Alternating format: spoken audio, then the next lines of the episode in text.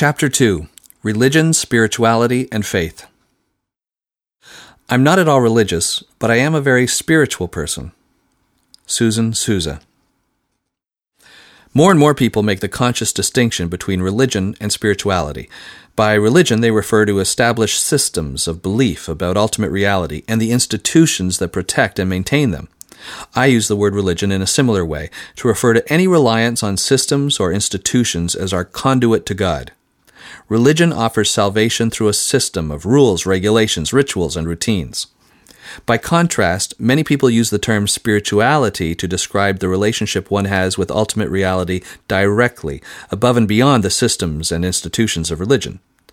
Some people, especially religious people, are threatened by this kind of talk. Personally, I am encouraged because I think that we are finally catching up to what Jesus has been saying for over 2,000 years.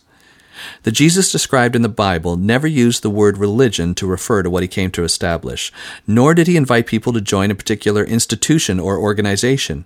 When he spoke of the church, he was talking about the people who gather in his name, not the structure they meet in or the organization they belong to. See Matthew 18:20. And when he talked about connecting with God, he consistently spoke not of religion but of faith. Luke 7:50, John 3:14 to 16.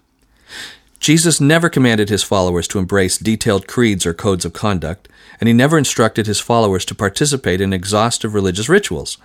In fact, as we will see, his life's work was about undoing the knots that bound people to ritual and empty tradition. There is a difference, an important difference, between relating to God through systems of doctrines, codes of conduct, inherited traditions, and institutions of power, and relating to God directly, soul to soul, mind to mind, heart to heart. Jesus taught this distinction, lived this message, and was killed because of its implications. I am one of the growing number of people whose life has been touched by the irreligious spirituality of the rabbi from Nazareth. At the same time, I am deeply saddened and sometimes angered at the variety of ways his teaching and example have been codified, conceptualized, and institutionalized by a religion that bears his name, but all too often misses his message. I am convinced that rightly understood and fully embraced, the message of Jesus can transform our lives in a way no religion ever could. So when someone says to me, I'm spiritual but not religious, I imagine Jesus sighing with relief.